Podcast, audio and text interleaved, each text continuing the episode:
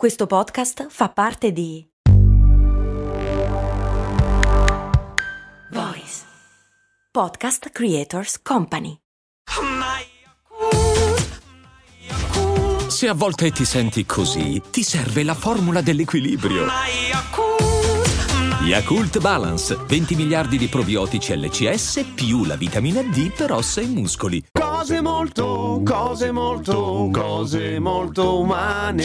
Oggi su Instagram qualcuno di voi mi ha posto una domanda che in realtà mh, è un dubbio che mi rode da secoli. La faccia da mascara. Secondo una ricerca scientifica, il 98% delle persone che si mettono il mascara osservate da me fanno quella faccia tipica lì con la bocca aperta che fa oh quando si mettono il mascara sulle ciglia. Se qualcuno si trucca la faccia, le guance, è abbastanza logico che apra la bocca perché così stira la pelle delle guance e quindi si spalma meglio tutto quello che va spalmato sulla faccia. Cos'è che si mette? Il fondotinta? La il fard. Ma la faccia da mascara è una roba tipica e che, siccome coinvolge gli occhi, ha poco senso che si apra la bocca. E ho cercato delle risposte in giro per la rete, ho studiato tutta una serie di ricerche, trovando robe relativamente convincenti. C'è un approccio più scientifico di un tal dottor Cobb che imputa questa cosa al fatto che i nervi che gestiscono le palpebre e quelli che gestiscono le labbra, immagino siano diramazioni del nervo trigemino, quello della faccia, si passano vicini e che quindi in qualche modo si contagino, condizionino l'un l'altro, ma secondo me è un po' una vaccata, se devo essere sincero. Quella che va per la maggiore è una teoria che anche lì, secondo me, arriva un po' corta, cioè del fatto che quando sei concentrato, siccome sei molto impegnato o impegnata a prendere la mira per non infilarti lo spazzolino del mascara nella pupilla, apri la bocca. Ma non è che quando sei concentrato in generale apri la bocca. Ah, cosa fai? Eh, eh non concentrato. La terza, quella che mi convince di più, è anche la più semplice in realtà. Quando sei allo specchio e devi colorarti le ciglia, butti indietro la testa perché hai un'angolazione più favorevole. Cioè, nel senso, se alzi la testa e apri gli occhi, le ciglia le metti il più parallelo possibile alla superficie dello specchio, per cui le vedi meglio e riesci a colorare. E riesci a colorare. Porca pu- E riesci a colorarli di più eh, in modo più preciso. E siccome in quel momento sei concentrato sugli occhi effettivamente, tieni la bocca aperta perché è meno sbattimento. Anche perché in realtà tenere la bocca chiusa è un'azione, è attivo. Non è che la posizione di relax sia con la bocca aperta. La mascella tende a cadere se non altro per forza di gravità.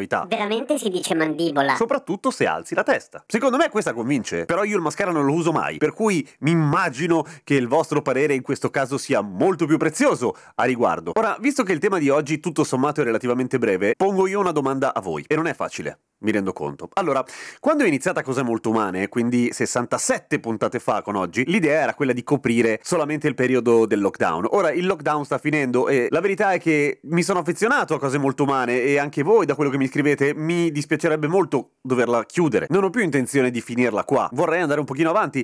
Il fatto è che lo spazio gratuito sulla piattaforma su cui mi appoggio sta finendo e quindi in pratica da adesso mi tocca pagare. Non è una cifra esagerata, però insomma vorrei rientrare dei costi, ok? E una delle possibilità, superato un certo numero di ascolti che mi dà la piattaforma, è quella di, che poi è Spreaker, è di monetizzare inserendo le pubblicità, iniettando pubblicità, si dice tecnicamente. Però su podcast così piccoli mi sembra veramente fastidioso mettere della pubblicità, mi dispiace parecchio. Allo stesso tempo, se la metto su una piattaforma a pagamento, vuol dire che tutti quelli che devono ascoltare cose molto umane dovrebbero pagare per poterla ascoltare, e anche questo mi sta ancora più antipatico. Esiste una via di mezzo, voi esperti di marketing? Una cosa tipo un'offerta libera se qualcuno vuole? Che ne so io? Degli sponsor? Che non sia la pubblicità, però, è diverso. A questo punto aspetto voi. Non ne sai nulla, ma conosci un esperto di marketing? Parlagli di cose molto umane e trova una soluzione per il suo conduttore, Jam Kesten. Ciao, a domani con cose molto umane. Un grazie per tutte le domande che stanno arrivando. Domani una domanda su Harry Potter, tra l'altro. Scrivetemi su Radio Kesten su Instagram oppure sulla pagina Giampiero Kesten su Facebook o il mio profilo personale o dove cavolo vi pare. Insomma, è facile trovarsi, no? Sì, dai. Spammate. E sulle mani!